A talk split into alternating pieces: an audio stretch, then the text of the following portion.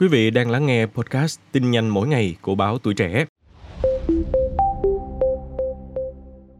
Thưa quý vị, mới đây vào ngày hai mươi chín tháng hai, nguồn tin của Tuổi Trẻ Online cho biết, Viện Kiểm sát Nhân dân tối cao đã hoàn tất cáo trạng truy tố ông Trần Quý Thanh, Chủ tịch Tập đoàn Tân Hiệp Phát và hai con gái là Trần Uyên Phương và Trần Ngọc Bích cùng về tội lạm dụng tín nhiệm chiếm đoạt tài sản. Cáo trạng chỉ rõ bốn vụ việc đã đưa cha con ông chủ Tân Hiệp Phát, một tên tuổi lớn trong ngành sản xuất nước giải khát tại Việt Nam, tới vòng lao lý. Theo hồ sơ, trong khoảng thời gian từ năm hai nghìn không trăm mười chín đến năm hai nghìn không trăm hai mươi, ông Trần Quý Thanh cùng Trần Ngọc Bích, Trần Uyên Phương thông qua môi giới đã cho bốn cá nhân vay tiền với lãi suất ba phần trăm một tháng. Điều kiện cho vay được đặt ra là các chủ tài sản hoặc dự án thế chấp phải thực hiện việc ký hợp đồng chuyển nhượng tài sản hoặc cổ phần của dự án để che giấu bản chất của việc cho vay. Tuy nhiên, theo điều tra thì khi bên vay thực hiện đầy đủ nghĩa vụ trả nợ gốc, lãi theo thỏa thuận, nhưng cha con ông Trần Quý Thanh lại viện ra các lý do để không trả lại tài sản. Cụ thể, vụ thứ nhất, Trần Quý Thanh và Trần Uyên Phương cho ông Lâm Sơn Hoàng, ngụ quận Phú Nhuận, vay một trăm mười lăm tỷ đồng bằng việc ký hợp đồng giả cách chuyển nhượng có công chứng sang tên bốn thửa đất tại thành phố Thủ Đức từ ông Hoàng và cháu ông Hoàng cho bà Phương. Lãi suất ba phần trăm một tháng, lãi phạt chậm trả bốn phẩy năm phần trăm, giả cách bằng các cam kết bán lại.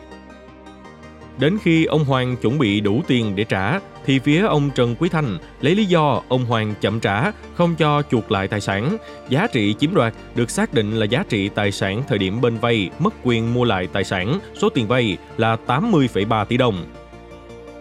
Vụ thứ hai là Trần Quý Thanh và Trần Uyên Phương cho ông Nguyễn Huy Đông, ngụ quận ba, vay tám mươi tỷ đồng bằng hợp đồng giả cách chuyển nhượng hai thửa đất tại quận Bình Tân từ ông Đông sang tên bà Phương. Lãi suất của món vay này cũng là ba phần trăm một tháng, lãi phạt chậm trả bốn phẩy năm phần trăm, giả cách bằng các cam kết bán lại.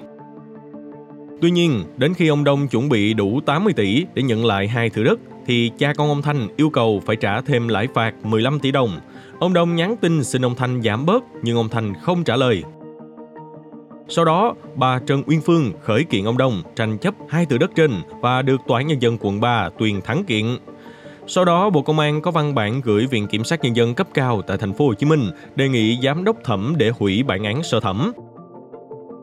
Đầu năm hai nghìn không trăm hai mươi tư, Tòa án Nhân dân cấp cao tại Thành phố Hồ Chí Minh xét xử tái thẩm, tuyên hủy bản án sơ thẩm trên. Giá trị chiếm đoạt trong vụ này được xác định là ba mươi tám phẩy chín tỷ đồng.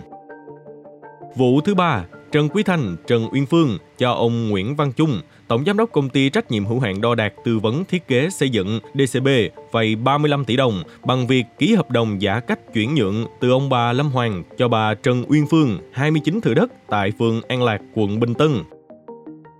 Đất trên do ông Nguyễn Văn Chung đã mua của ông bà Lâm Hoàng trước đó, chưa làm thủ tục sang tên, và ông Chung thỏa thuận vay với lãi suất ba phần trăm một tháng.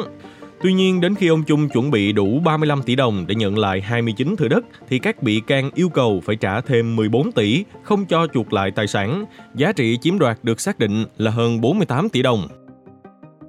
Vụ thứ tư, Trần Quý Thanh, Trần Uyên Phương, Trần Ngọc Bích cho bà Đặng Thị Kim Oanh là Chủ tịch Hội đồng Quản trị Công ty Kim Oanh vay năm trăm tỷ đồng bằng việc ký hợp đồng giả cách chuyển nhượng cổ phần Công ty Minh Thành, thỏa thuận hứa chuyển nhượng và hứa nhận chuyển nhượng dự án Nhân Thành cho bà Trần Uyên Phương, Trần Ngọc Bích, Công ty tê xê ét, công ty thuộc Tập đoàn Tân Hiệp Phát với lãi suất ba phần trăm một tháng, lãi phạt chậm trả bốn phẩy năm phần trăm một tháng, che đậy bằng các cam kết bán lại.